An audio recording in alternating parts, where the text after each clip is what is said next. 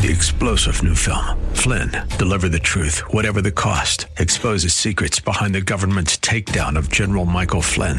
Flynn knew what the intel world had been up to. He ordered the first audit of the use of contractors. This set off alarm bells. He told the truth. He was the most dangerous person for Donald Trump to hire. They had to get rid of Flynn.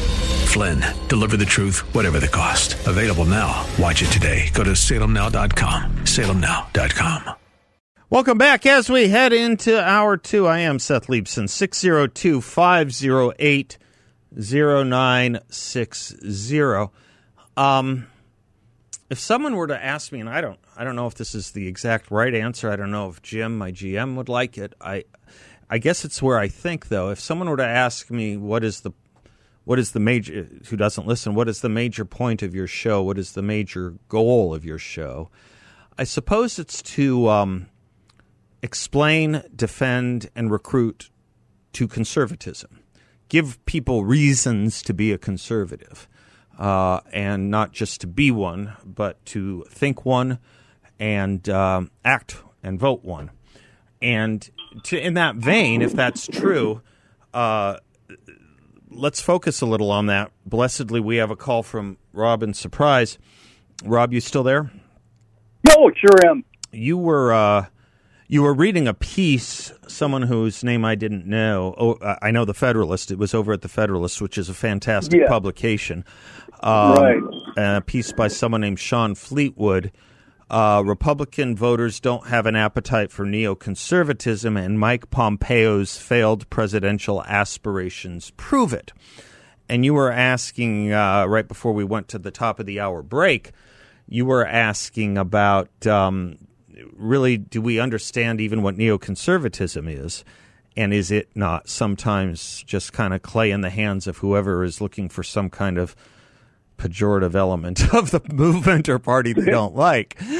So, yeah, going back to basics, you're absolutely right. Neoconservatism was born as a domestic policy um, reaction to the Great Society more than anything else, to LBJ's Great Society.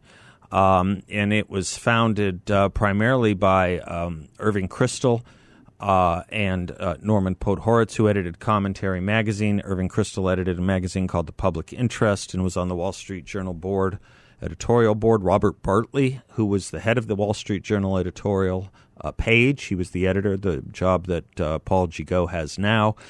Uh, James Q. Wilson, we were mentioning, he was the great criminologist. Uh, many people have heard of the broken windows theory. That was his.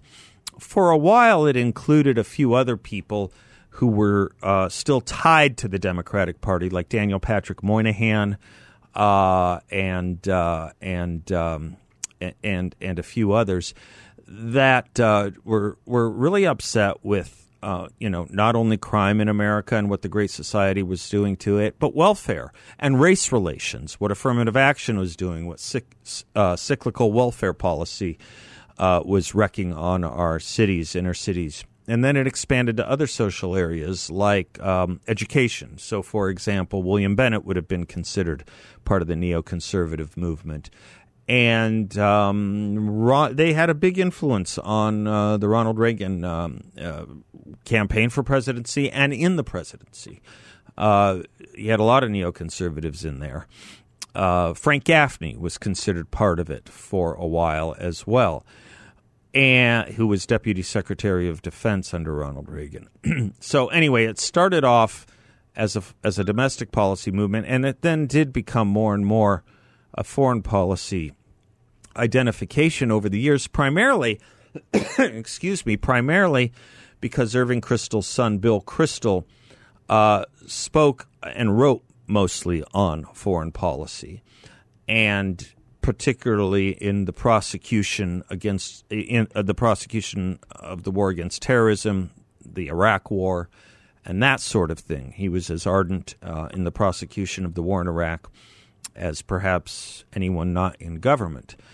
But you know what's weird about it, to and and, and I suppose, and you can I'll let you talk in a minute here, or you can talk whenever you want. But um, I just want to get this all off the chest. in a weird way, you know, the prosecution of the Iraq War, I say that as outside the government, Bill Kristol was its uh, greatest, shall we say, uh, proponent. Inside the government, uh, the greatest proponents were people who never affiliated with the neoconservative movement Don Rumsfeld, Dick Cheney, Condoleezza Rice. These were not ever anyone who would have been identified as neoconservatives or part of. So it's, in some respects, I think, hard to blame the entire uh, the entire folly, if folly it was, on Bill Kristol or neoconservatism. This notion that Donald Trump, and you hear this mostly from Donald Trump supporters and libertarians and Tucker Carlson.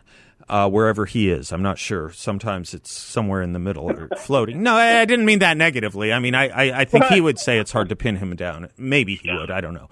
But but you um you you you hear this mostly from Donald Trump supporters. Now, what's interesting about that is selective memory. Donald Trump had as his national security advisor John Bolton. Donald Trump uh, replaced John Bolton and had as his national security advisor Robert C. O'Brien, who worked under Bush at the United Nations and was an advisor to Mitt Romney. Donald Trump had as his Secretary of State and head of CIA this man, Shawn Fleetwood, says couldn't run for president because of his neoconservatism, Mike Pompeo. So there seems to be a little bit of loose loose throwing around of the wires here and loose throwing around of the connections here. Um, Mike Pompeo never got in the race, and I don't know if it has to do with what he thinks about or what he thinks about domestic policy. Um, what you often hear about the neocons is that they are, you've heard the phrase chicken hawk. They like to prosecute wars that they would never sign up for. Well, it's just not true of Mike Pompeo. Mike Pompeo graduated number one at West Point in his class and donned the United States uh, Army uniform for many years. It, it's not true of a lot of these people. It's it's a it's an unfair slander and libel. And the last thing I will say is, if I told you someone was going to shoot missiles into Syria several times and assassinate uh, leaders like Qasem Soleimani and move the Israeli embassy from Tel Aviv to Jerusalem, what would that sound like? That would sound like all the slander one hears about neoconservatism. That was Donald Trump. So these things don't neatly work out um, as as as much as people like to throw these phrases around. Did I make any sense? Oh, you made a lot of sense. And again, just to sort of complement what you were saying, as I understood it, back in the '60s when this idea started up, a lot of liberals were signing up. That's right. To the to, to the idea. They created Democrats became, for Nixon under Irving Kristol in 1972, I think. Yeah, right. Yeah, and and I think the reason had been because there had been a lot of social upheaval here in the U.S. and they were becoming disillusioned with you know this whole political radicalism that was coming out of the left. Um, the, the lack of uh, respect for authority and traditions, you know, the rule of law, um, and then of course, you know, with the hippies with their uh, so-called lifestyle, and um, it, A- acid I, I amnesty and abortion wasn't that what they were saying about the Democratic Convention of 1972? I think, yeah, the three yeah, A's, yeah. yeah. you could and, do it again then, now. you could do oh, it yeah. again. Then, yeah. Amnesty having a different meaning. Acid yeah. yielding to other drugs and uh, abortion. Yeah. It's still with us. Yeah. It's, it's still with us today. But but again, somehow, and maybe it was during, you know, Bush the first years. It morphed into this sort of international interventionist. Yeah. Uh, whether or not it that's what they mean it to mean. Interest. That's what they mean it to mean. Yes. Yeah, and and and again, you know. But is that Mike Pompeo? no, no, I mean, it's but, not. Yeah. But see, it, international interventionism would make sense if it's in the American national interest right. to do so. Right. But they paint this broad stroke. Yeah, of, it bleeds you know, too far into an isolationist theory, doesn't it? It bleeds a little too. That's right. Yeah, yeah. Yeah, and then you know we we uh, we have to be the world's policeman, right? And, and the extremes you know, of to... isolationism or the world's policeman are not where most Republicans are and most conservatives are. Um, but, you know, common sense foreign policy, whether it's some blend of real realpolitik or something else, along with, you know, just whatever you want to say America First stands for these days. I mean, well, yeah. Donald Trump did pretty good with people oh, well, like Mike Pompeo and Robert O'Brien and John Bolton. He did pretty good. They all they all did fairly good. Yeah, they did. Yeah. and I think that's it's a discussion probably worth stretching. I'm happy to do it. I love it. I love it. Well, I have to take a dog to a vet right now, so I'll, all right, we'll all right. A dog time, to a vet is uh, better than seeing a man about a horse. I'll see you in a few. I'll talk to you later. I'm Seth Leibsohn, 602 508 0960.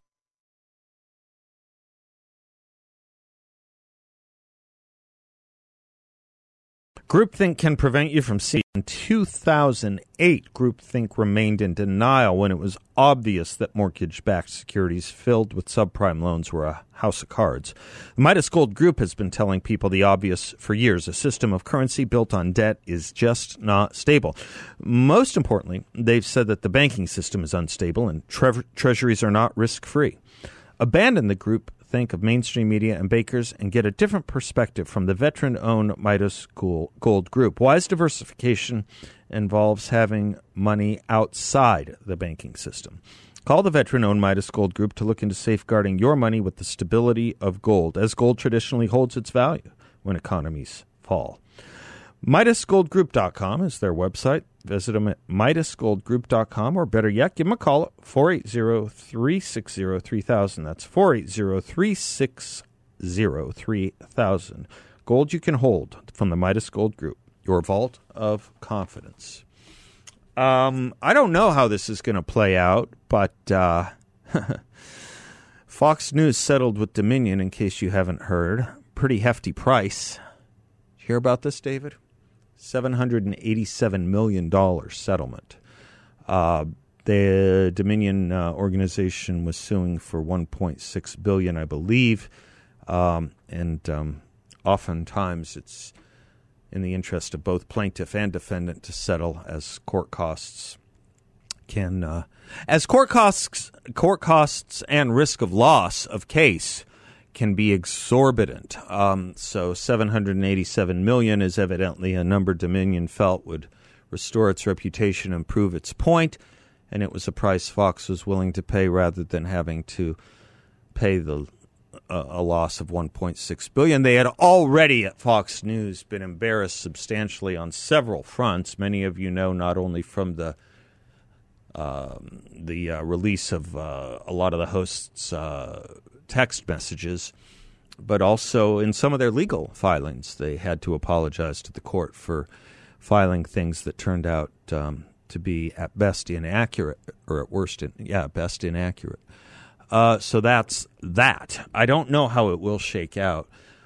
My guess is, um, I don't know. Has I don't know. I don't. I don't know. Uh, Fox has been uh, struggling on a lot of fronts uh, within our movement, and obviously uh, there will be a lot of um, dancing on its uh, on this judgment by the MSNBCs and CNNs because of a competition and b ideological differences with Fox. Uh, I, I I happen to think uh, Fox News is an important, if not crucial and critical part of our um, communications and news firmament.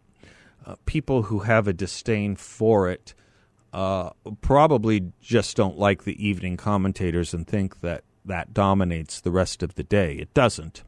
Fox News daytime is far more unbiased and far more balanced than anything you'll see on CNN or MSNBC. Uh, any given show during the daytime will have uh, liberals, leftists, and Democrats on Fox, um, often uh, paired with a conservative, sometimes not paired with a conservative. Um, it will have uh, spokesmen on from the Biden administration and give them, particularly John Kirby, really good interviews and fair ones, unlike how CNN or MSNBC would do with Republican administrations. The evening time, there's no question, it is a conservative venue. There's uh, no no hiding that either. Um, that's the difference between Fox and CNN, um, kind of like the difference between PragerU and almost every other educational organization out there. They aren't shy about telling you this is conservative. Um, this is going to be a conservative message. I am a conservative host, and this is a conservative show.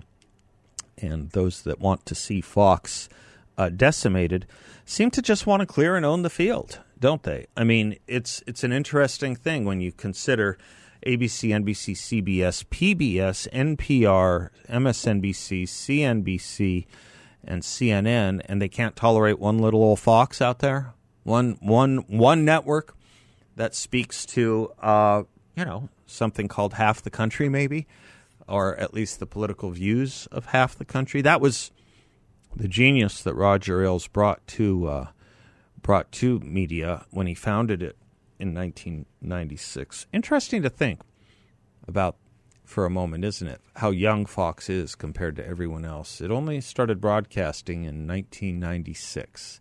Until 1996, uh, you're you're probably too young to remember this, right? I'm guessing, David, you're smiling because you knew this was coming. Probably going to beat you up for your for what did Reagan say to Mondale? Youthful inexperience. What was it in the debate?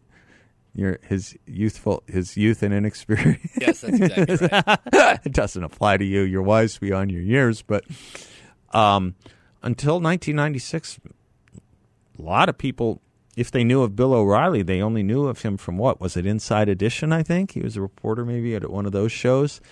Um, Sean Hannity was a radio host in New York, and that was it. Uh, WABC in New York. Um, they just, you know. Uh, Tucker Carlson was on CNN. He was a host of Crossfire. And uh, by the way, speaking of, to Rob's point about neoconservatism and this long-standing disdain for it, um, do you know who started the Weekly Standard, Bill Kristol's magazine? Bill Kristol, Fred Barnes, Tucker Carlson, David Frum, and John Podhoretz.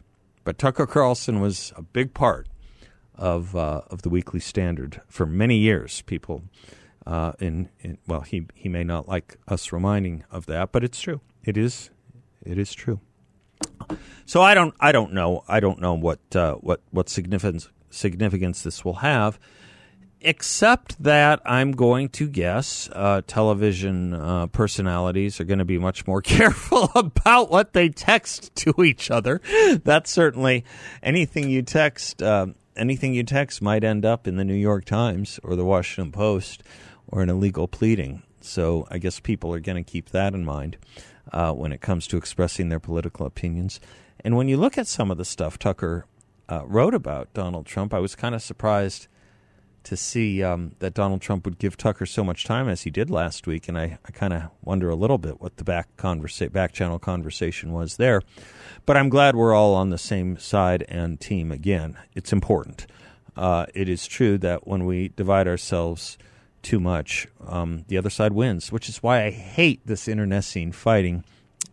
reminding people the other day you know, when the Republican primary become there's there's a level of fight you want, there's a level of argument you want, but when it goes into the red zone, as it sometimes is, and it looks like the DeSantis Trump fight is, um, the result is almost always predictably a Democratic Party victory. We saw some of that here. Uh, we've seen it in Arizona many, many, many times uh, more than uh, more than in just 2020. In 1976, the most probably the most bitter Senate primary in the country was right here between John Conlan and Sam Steiger.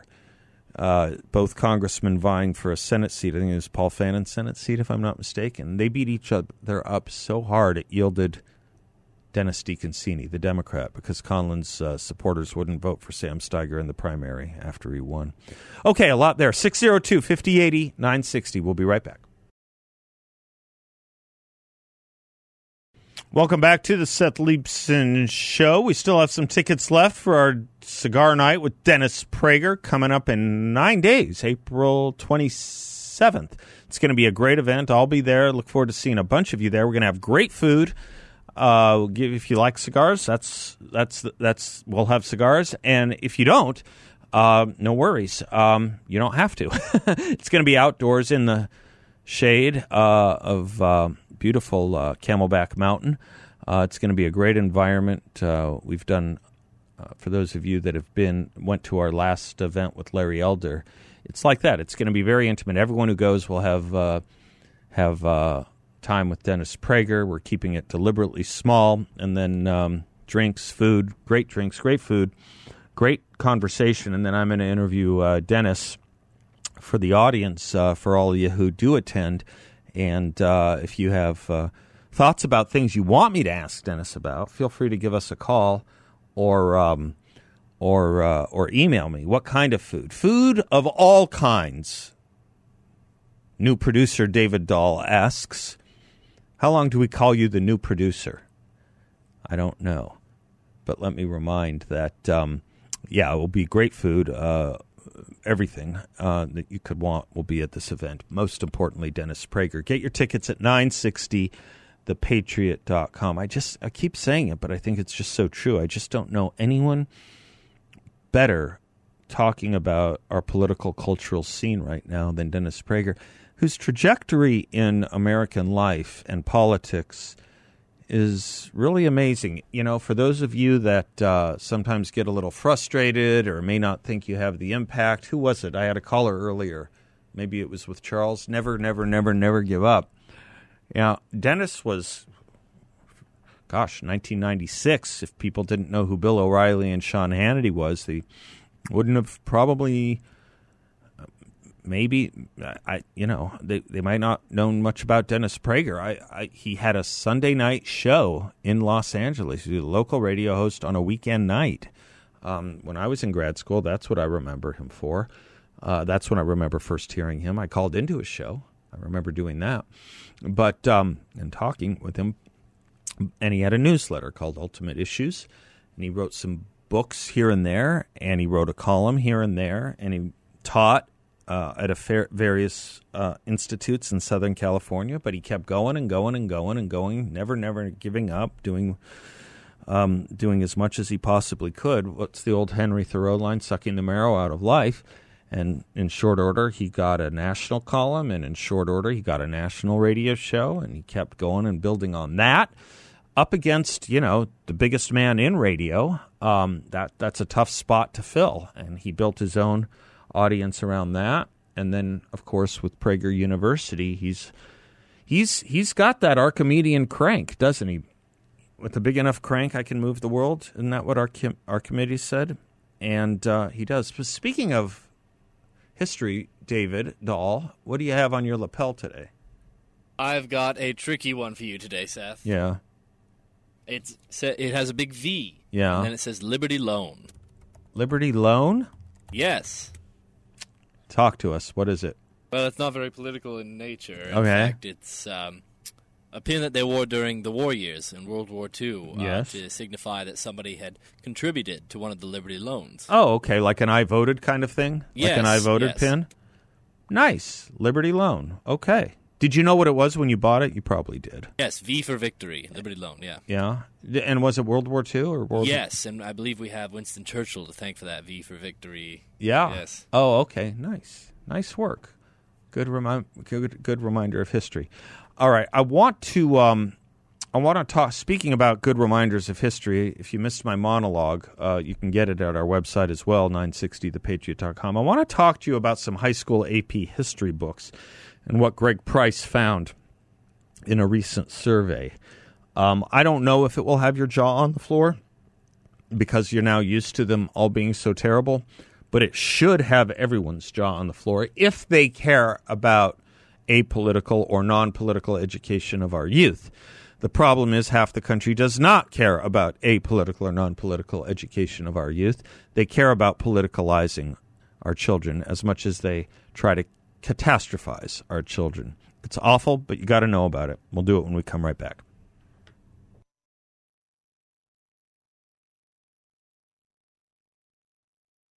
welcome welcome back to the Seth Leibsohn Show, 602-508-0960. If, by the way, mention the phrase catastrophizing our children, might as well also use the phrase confusing them. Uh, use the Hannah Arendt line, uh, where today's uh, school yards and playgrounds are the new battlegrounds of adult political fights.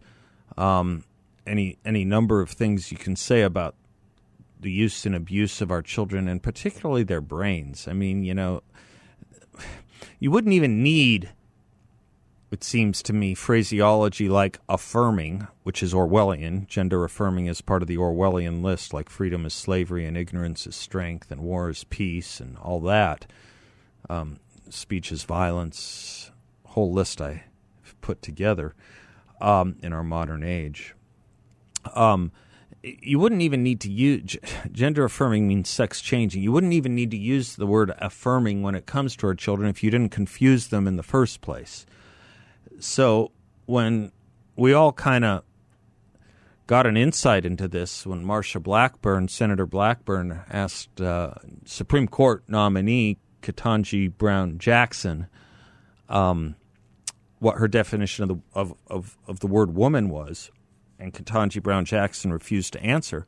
If you thought that was a one off, it isn't, and it wasn't here's your United States Secretary of Education. By the way, does could anyone even name the United States Secretary of Education if I didn't tell you? If you aren't in the education business or one of the teachers unions? Would you know his name is Miguel Cardona? I'll tell you one thing you can't tell me. I know you can't. I bet you don't even know if the job is filled. Do you do you even know given this drug crisis if we have a drug czar and what his or her name might be? Three days ago, the Biden administration put out a statement on declaring the uh, fentanyl crisis a national emergency. Welcome to the party, pal. We've been on this for years. Years. If you listen to this show or if you just read the headlines, my God. They did they got to it 3 days ago. And if if you know of the drug czar's name, I mean I could google it. I'm I, am i am so uninterested in the failures of this administration. I, I, think it's more important to point out, as a sign of that failure, that no one knows who it is or if it is.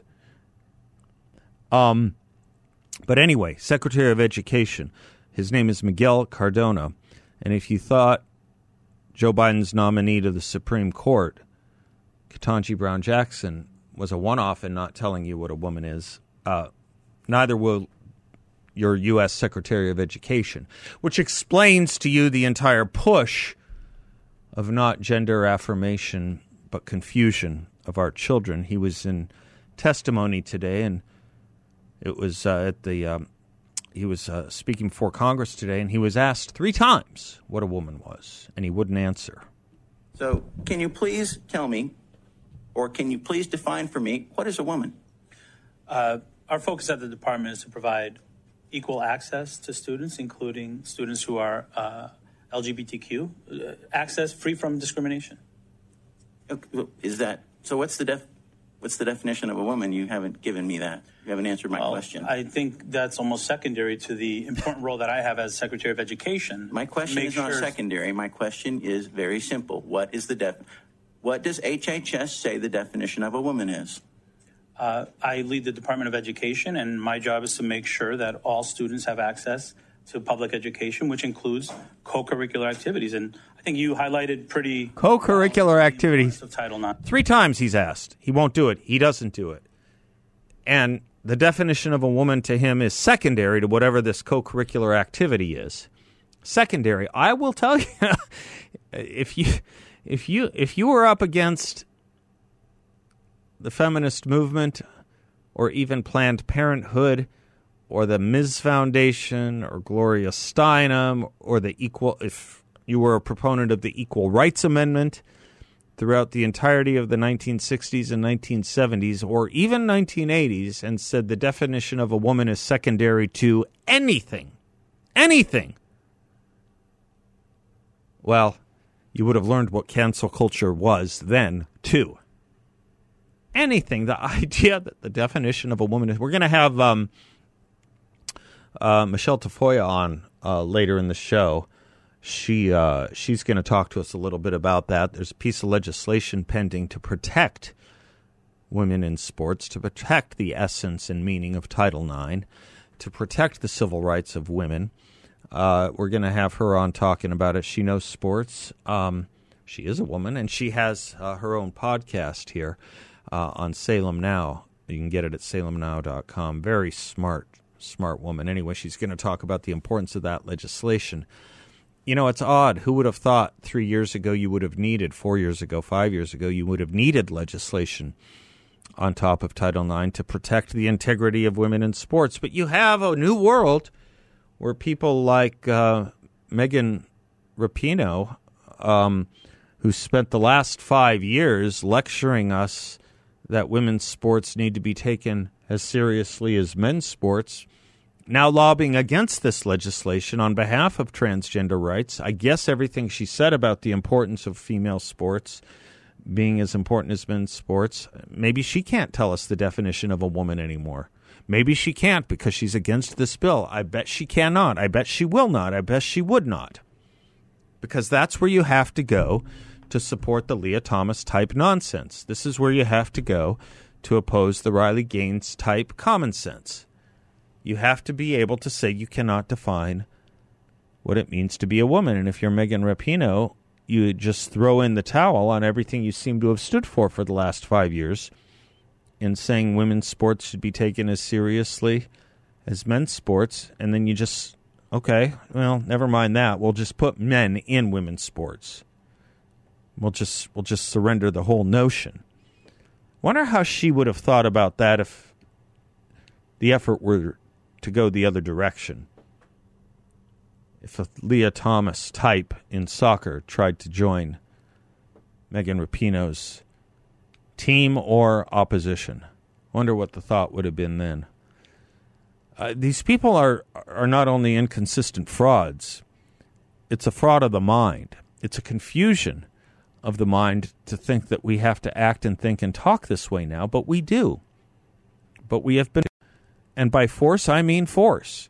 If you try to utter common sense, you will be, as Riley Gaines found out, falsely imprisoned, you will be assaulted and you will be battered on a college campus, and the president of that college campus will defend the people who assaulted and battered you. That's the world we're in now. That's the world we're in now. People might want to go. What was Bill? Um, David, what was the movie? Um, maybe this time. The song "Maybe This Time" came out of about the early days of Nazi Germany, where people were being beaten up. Carousel, uh, life is a uh, car- the song Carousel. What am I thinking of? Are you thinking of Cabaret? Cabaret, yeah. Go back and watch Cabaret. You'll see what the streets in Germany were like. It looked like the streets of the campuses of San Francisco State University. I'm Seth Leibsohn. We'll be right back.